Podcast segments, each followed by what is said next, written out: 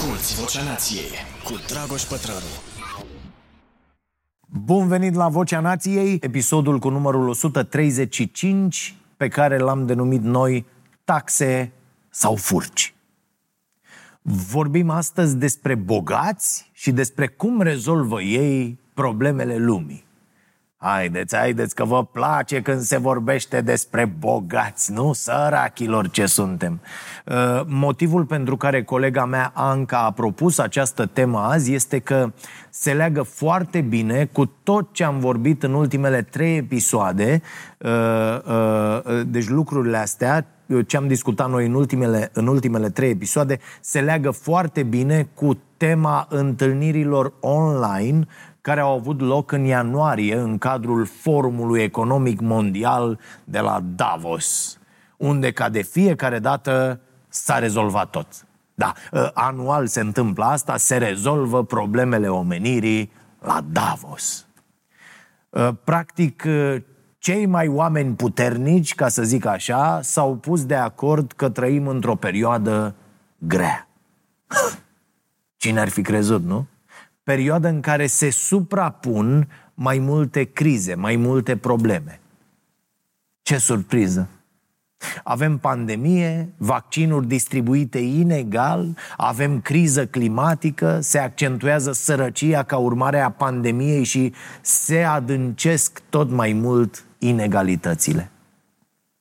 E, în timp ce oamenii, cei mai mulți dintre ei, o duc din ce în ce mai greu, averile bogaților cresc. Știți, cifrele le-am tot dat și la emisiunea Starea Nației, uh, sunt atât de mari creșterile acestor averi ale celor foarte bogați, încât oamenii obișnuiți care caută ei tot felul de conexiuni și relații de cauzalitate, um, ceea ce îi face un pic conspiraționiști, oamenii ăștia susțin cu tărie deja că pandemia a fost gândită de bogații lumii pentru a deveni și mai bogați. Doi din trei români cred asta, am văzut că susține un sondaj uh, recent, ceea ce demonstrează că e din ce în ce mai greu să ne păstrăm mințile întregi. E, dată fiind situația asta, s-a pus toată lumea de acord la acest forum că trebuie să ne ocupăm cu toții Știți că așa ni se întâmplă, nu? Ni se spune, uh, suntem cu toții în asta, dar când ne uităm în jur, suntem doar noi, populimea. Dispar și politicienii, și guvernele, instituțiile, și bogații dispar când e de lupta pe bune cu ceva sau cu cineva. Rămân fraierii care sunt dispensabili cum au fost zecile de mii de morți din pandemie pe cadavrele cărora Câțu s-a cocoțat pentru a lăuda creșterea economică a României. Așadar, cum să avem cu toții un viitor mai bun? Și s-a discutat acolo despre colaborare globală. A intrat în direct și un astronaut de pe Stația Spațială Internațională, figuri, PR, scum, na, cum fac bogații ăștia bășinoși. Ce să mai, un succes complet. Uh, ar trebui să simțiți deja cât de bun e viitorul. Nu? Nici voi, a? Ok. Totuși, să nu-i luăm la mișto pe uh, acești bogătani, nu de asta ne-am adunat aici, uh, ci, pentru, ci pentru că s-a mai întâmplat ceva interesant în aceeași perioadă. Bogații au recunoscut că începe să le cam fie frică. Foarte important. Foarte important. Adică abia acu e groasă treaba când ajung șmecherii planetei să se teamă, când le intră și lor un pic morcovul. Așa că vreo sută dintre cei mai bogați oameni din lume, dar nu chiar ăia cei mai bogați, cei din nivelul imediat de după ei, au semnat o scrisoare deschisă prin care cer să fie taxați mai mult iar banii colectați să fie folosiți pentru îmbunătățirea infrastructurii de sănătate publică și pentru reducerea sărăciei. Bine, nu e prima dată când bogații cer ei să fie taxați. Și, și nu e prima dată când bogaților le e frică de săraci. Le-a mai fost și în trecut. Oh, oh, oh. De, de unde credeți că a venit ideea asta nebunească să facem școală și ăștia săraci? A? De unde credeți că a venit ideea asta dementă să educăm masele? Cum credeți că a apărut presa? Da, domne, presa noastră din ziare, cum spunea Dem Rădulescu în bede. Educarea și informarea țăranilor a venit ca soluție la teama nobililor, a bogătanilor. În Marea Britanie, pe vremea lui Jack Spintecătorul, de pildă, apăreau primele ziare. Scopul clar fiind de a le modela oamenilor opiniile despre ceea ce se întâmplă, pentru că pericolul democrației, să spunem așa, era să apară tot felul de nebuni și să ia puterea. După cum vedem în jurul nostru, pericolul ăsta n-a dispărut încă. Dacă ne uităm numai departe de Ungaria, Polonia, ne îngrozim. Da? Aceste țări anulează practic în fiecare zi orice idee de democrație. În Turcia, am citit uh, zilele astea, niște oameni au fost arestați pentru că au făcut mișto de Erdogan care a luat COVID. Mă scuzați, dar azi în România suntem foarte, foarte bine dacă ne uităm la lume prin această lupă a libertății de exprimare. Dar despre amurgul democrației și cartea cu același nume vom vorbi în episodul următor. E, revin, s-au întâmplat multe între timp, iar mulți dintre bogați au cam, au, au cam uitat istoria. Uh, și au zis așa, bogații ăștia din prezent, revenim în zilele noastre. Domne, avem de ales între taxe și furci. Adică, fie ne creșteți taxele, fie vom avea de înfruntat furcile dacă lucrurile continuă la fel. Adică, da, sigur le e milă de oameni, dar parcă le e mai mult frică de ei. Așa că, iată, bogații cer să fie taxați inclusiv pentru binele lor și pentru a-și proteja averile, nu? Că știți cum e? Orice papagal care s-a îmbogățit oneros, vrea să plătească taxe și devine un model în societate, da, uh, face acte de caritate, voluntariat, tot ce trebuie, donații foarte, foarte mari, dar, dar, după ce a făcut enorm de mulți bani, după ce ajunge în punctul în care oricât ar da înapoi, nu mai contează. Așa că oamenii ăștia, sigur, unii dintre ei, poate foarte bine intenționați, cer un sistem de taxare corect pe care îl numesc baza unei democrații solide. Cum vă tot spun aici, mai în glumă, mai în serios, dacă nu înveți și operațiunile de scădere și împărțire, da? adunarea și mulțirea devin până la urmă problematice. Da? Hai să le zicem operații, nu operațiuni. uh, oricât ai fi de bogat, începe să-ți fie cam teamă să trăiești într-o lume în care doar tu și încă puțini mai sunteți așa, iar restul se chinuie. Începe să-ți fie frică de furcile celor săraci care sigur că se pot manifesta și sub alte forme. Furcile sunt aici doar o metaforă, normal până când nu mai sunt. Uh, de exemplu, furca se poate manifesta sub forma unor variante ale virusului care provoacă uh, COVID. Da? Variante care izbucnesc într-o țară săracă fără acces la vaccin. E foarte important să înțelegem asta. Pandemia ne-a arătat că suntem la fel de sănătoși ca vecinii noștri, nu? Mă rog, cu excepția României în valul al treilea și valul al patrulea. Ehm, na, România a fost o pată neagră pe harta lumii, vă amintiți, cu cei mai mulți morți la milionul de locuitori.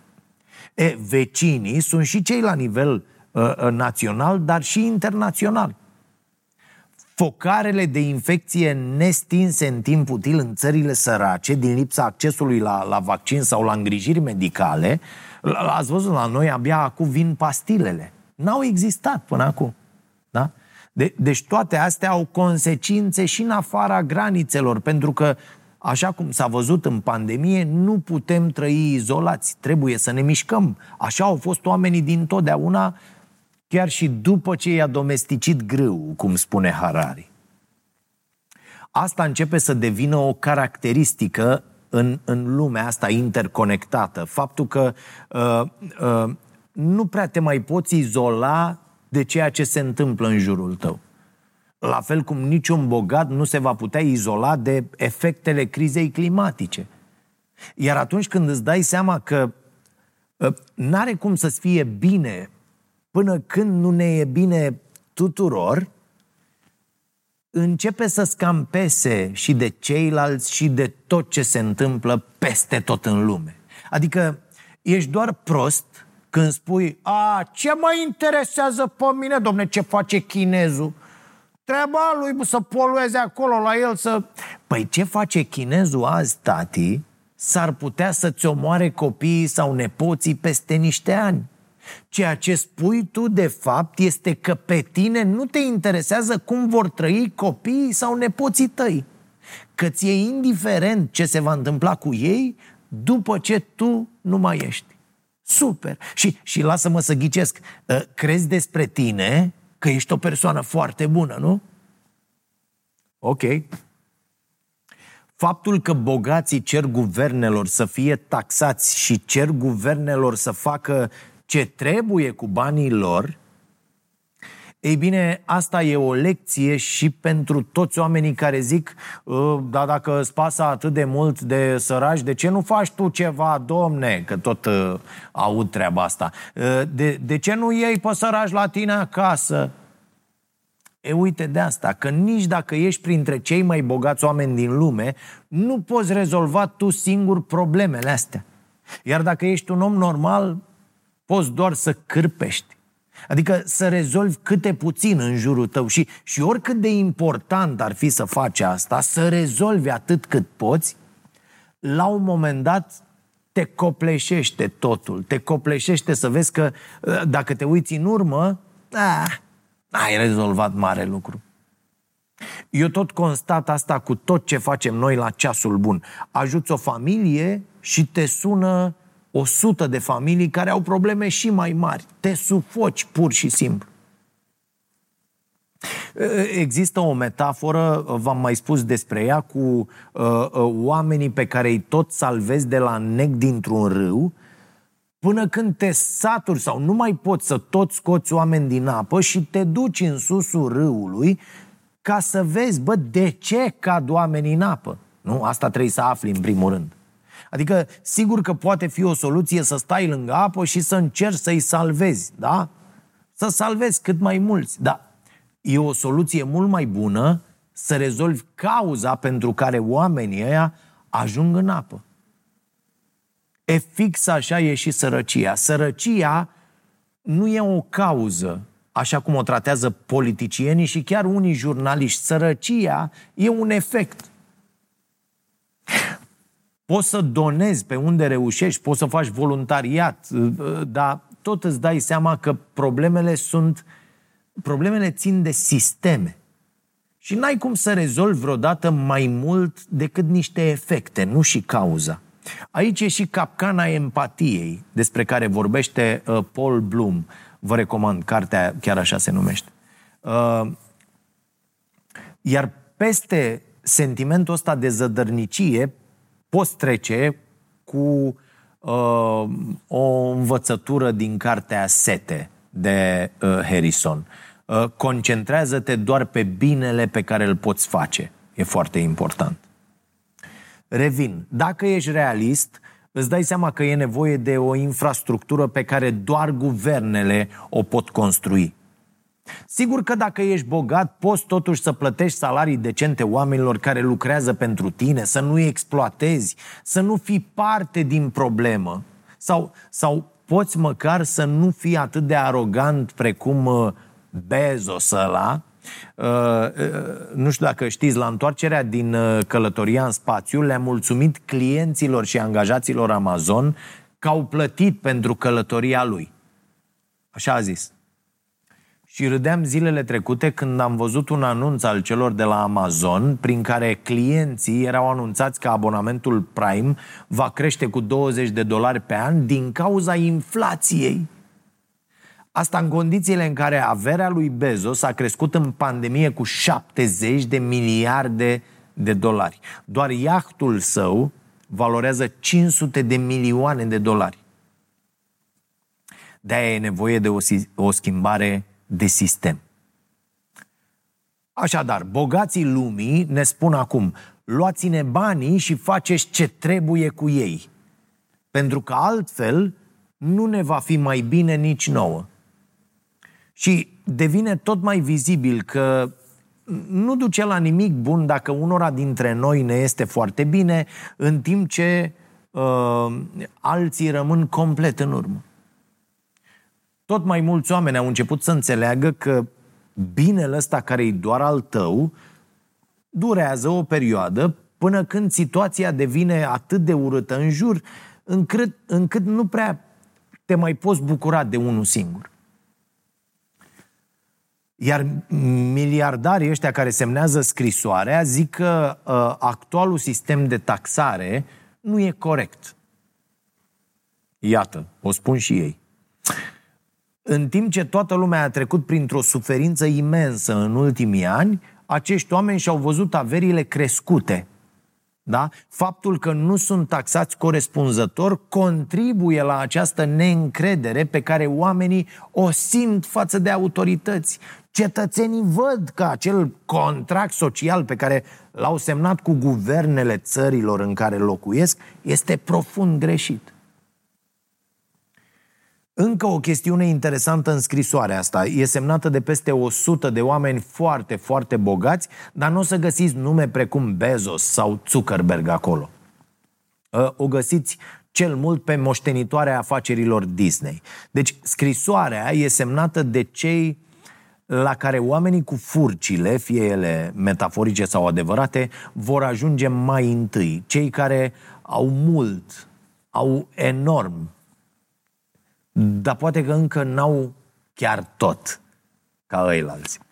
Uh, iar ăia care au tot, adică primii 10 cei mai bogați oameni din lume, și-au dublat averile în timpul acestei pandemii. Există un raport făcut de cei de la Oxfam uh, în care se calculează că oamenii ăștia au făcut mai mult de un miliard de dolari pe zi în primii doi ani de pandemie. Pe zi. Un miliard de dolari pe zi.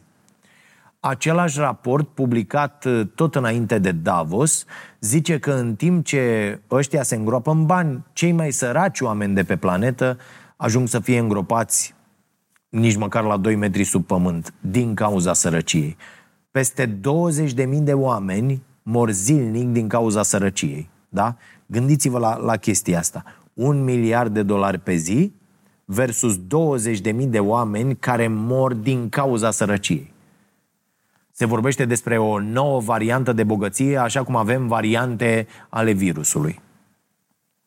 Se pare că asta este cea mai mare creștere a averilor miliardarilor din istoria documentată a averilor. Adică niciodată de când se fac măsurători, miliard, ă, miliardarii ă, n-au mai fost atât de, de bogați.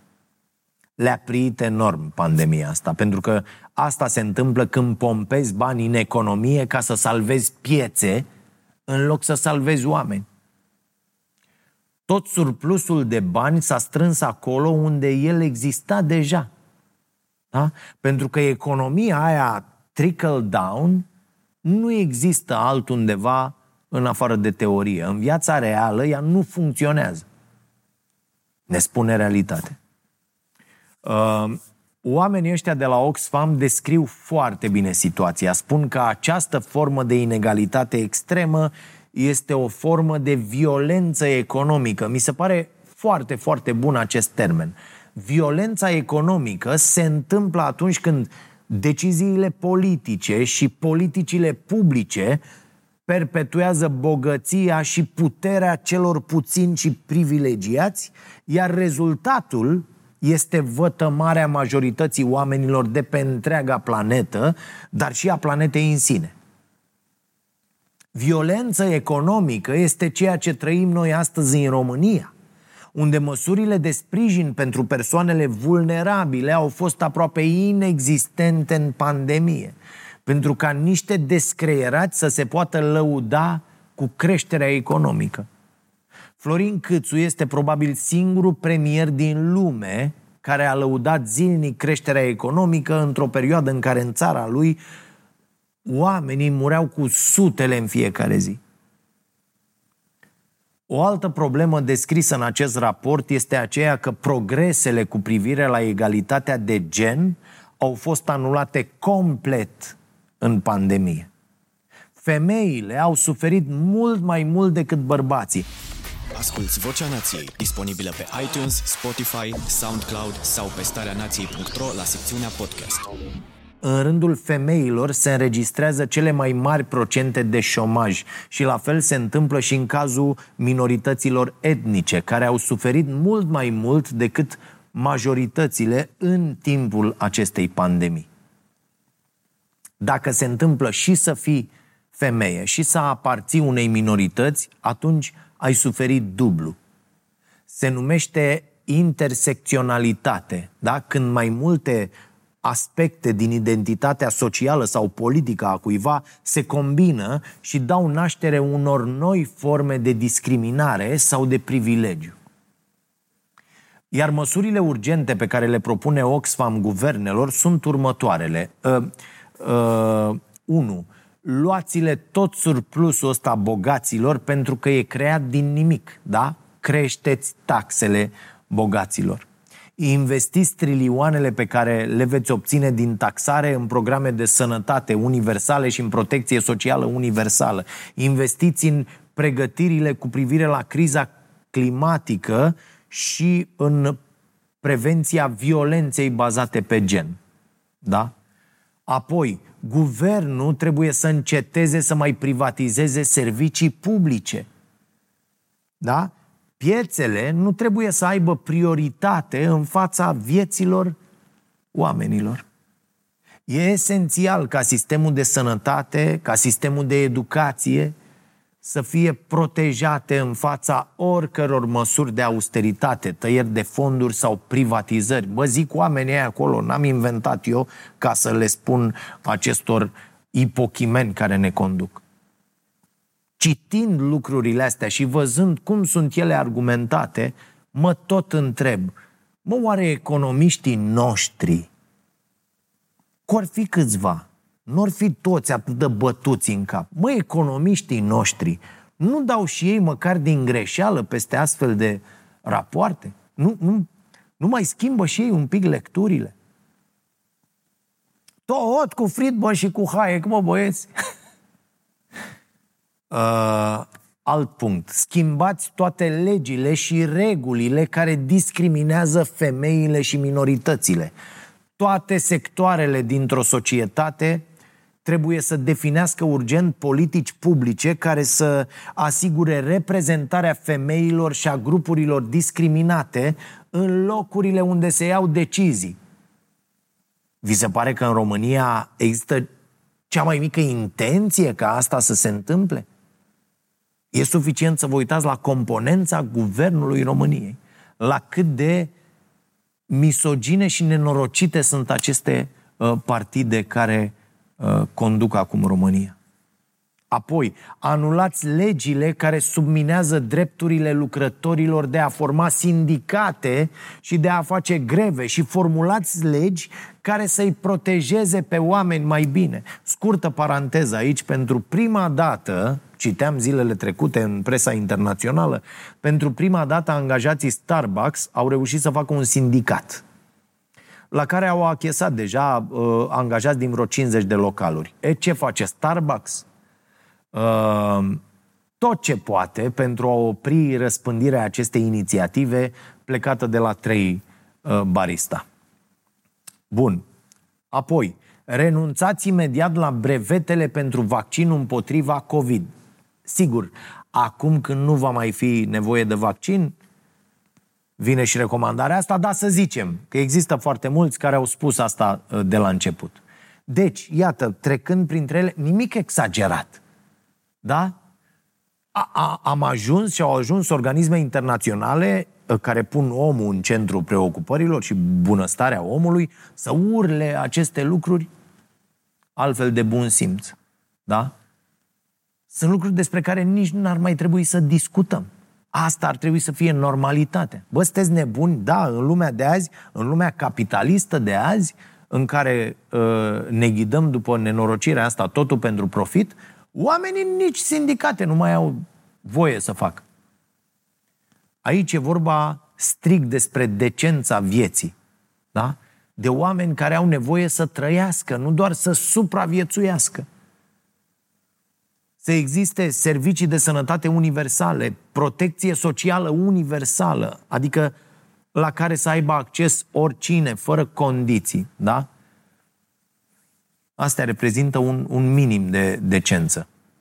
Se mai menționează în raport că, atenție, investiția în protecție socială, da, investiția asta, este cea mai bună investiție pe care o poate face un guvern ca să reducă inegalitățile. Și să fie clar că pentru nimic din lucrurile astea nu se poate spune n-avem bani. Nu, nu se poate spune asta. E foarte clar, mai ales acum după această pandemie, că banii există. Că banii pot fi tipăriți sau programați să apară pe un calculator oricând e nevoie. Așa cum s-a întâmplat în criza financiară din 2008, ca să fie salvat sistemul bancar, să fie, să fie salvați cei prea mari ca să cadă. Da? Too big to fail. Sau cum s-a întâmplat acum, în timpul pandemiei, ca să fie salvată economia.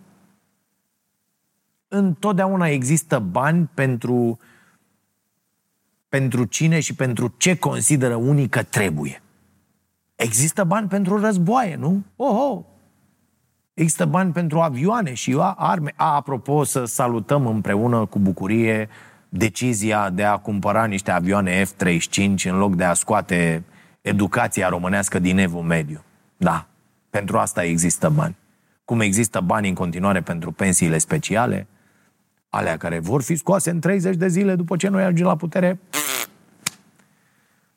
Poate că a venit vremea să existe bani și pentru oameni simpli, nu?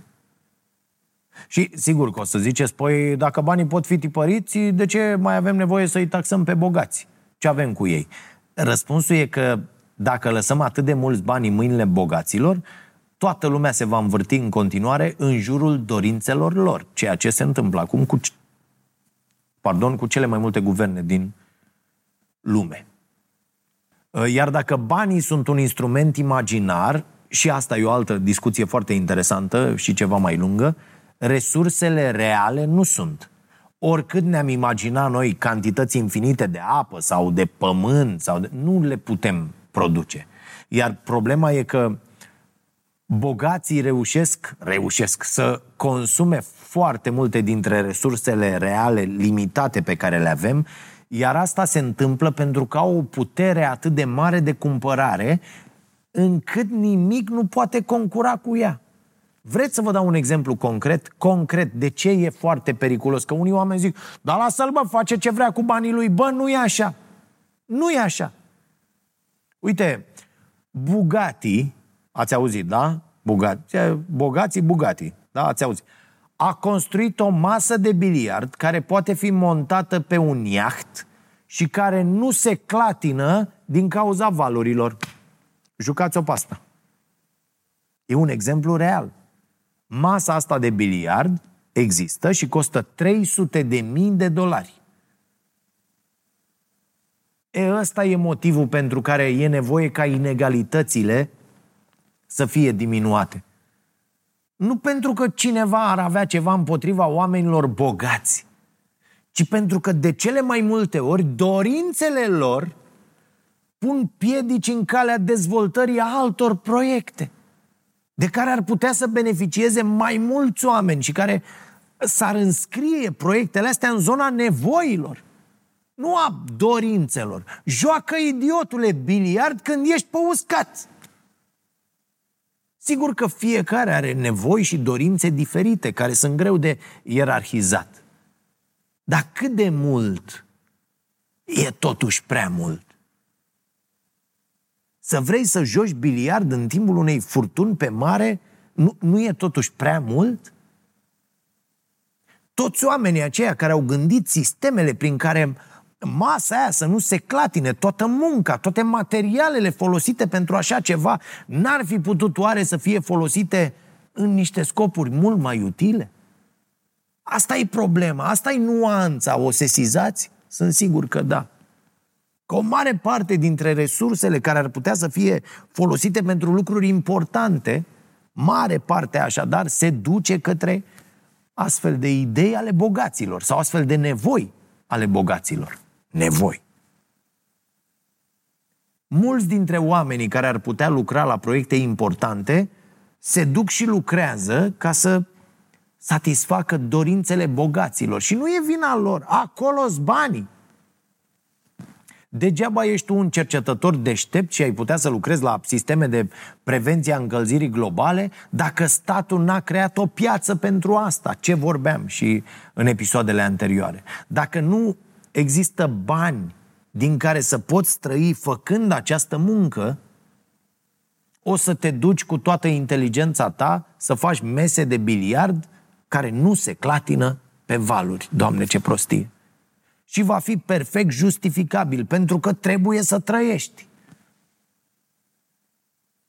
Și am mai zis asta, nu ducem lipsă de idei prin care lucrurile să se schimbe. Am vorbit la ultimele podcasturi fix despre asta, despre modelul economic propus de uh, Kate Rayworth, Uh, modelul economiei de tip gogoașă, despre misiunile pe care le propune Mariana Mazzucato. Am mai vorbit și despre venitul de bază necondiționat. Avem episoade întregi pe, pe tema asta.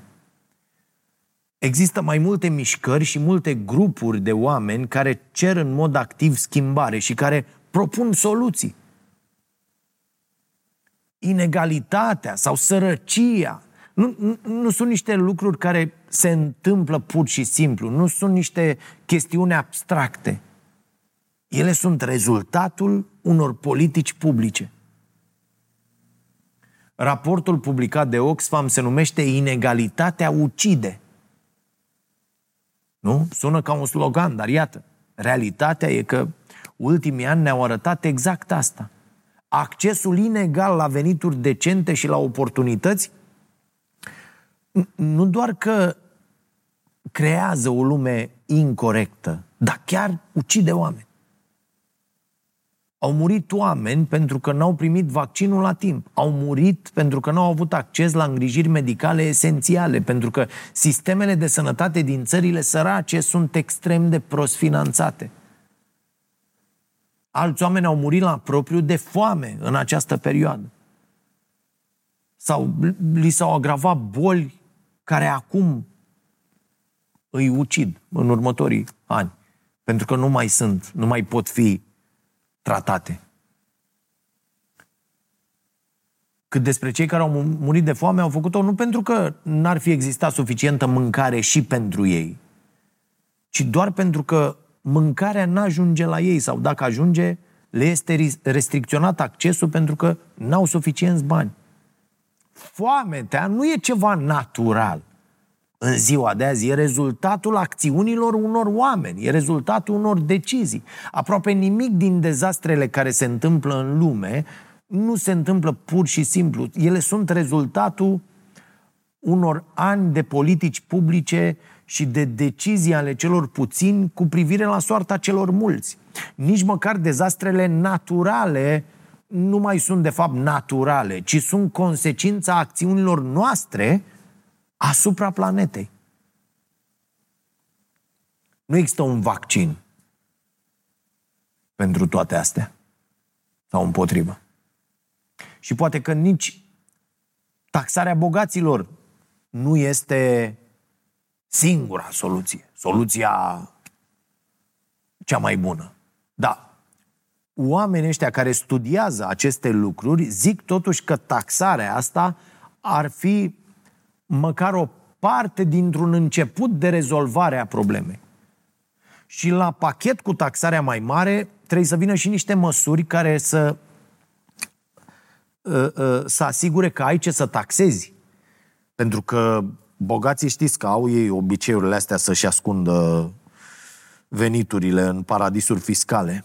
Da? Mai fac uh, tot felul de optimizări fiscale. Mai fac, adică fac tot timpul. Da? La fel marile corporații și așa mai departe. Acești oameni care își ascund banii peste tot pe unde pot ca să nu plătească taxe, uh, sunt primii care urlă apoi că nu ne permitem sisteme de sănătate mai bune, nu ne permitem protecție socială, uh, pentru că e prea scump, domne, nu sunt bani la buget. A, vai, dar deficitul, defi... ce facem cu deficitul, nu? Aceiași oameni care cer apoi statului să intervină și să-i sprijine atunci când afacerile lor sunt afectate de pandemie. Atunci nu mai e prea scump. Pierderi publice, profit privat, cum spune Mariana Mazzucato. Nivelul de ambiție necesar pentru rezolvarea problemei Uh, este asemănat cu uh, mișcările care au pus capăt colonialismului.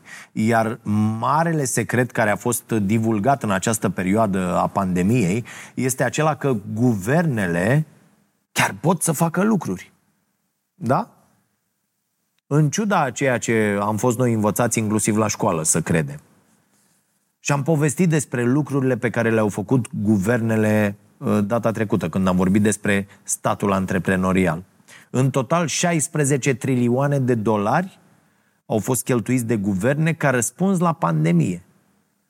Deci problema nu e că nu se poate sau că banii nu există. Problema e doar de voință politică și apoi de a ști ce să faci cu banii. Niciun guvern ar mai trebui să fie lăsat acum să zică, domne, nu există bani. E clar că banii pot fi făcuți să existe atunci când e nevoie. Important e să ne punem de acord ce înseamnă de fapt nevoie.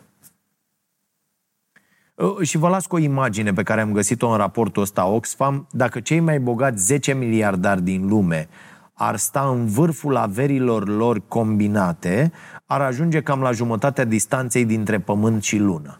Hm? Așa, o imagine frumoasă, nu? Recomandări Uh, scrisoarea de la care am pornit tema de azi se numește In Tax We Trust. Uh, o puteți găsi pe internet, uh, dacă vreți să o citiți, este și să vedeți acolo cine sunt și cei care o semnează. Găsiți de asemenea și raportul Inegalitatea Ucide pe site-ul Oxfam.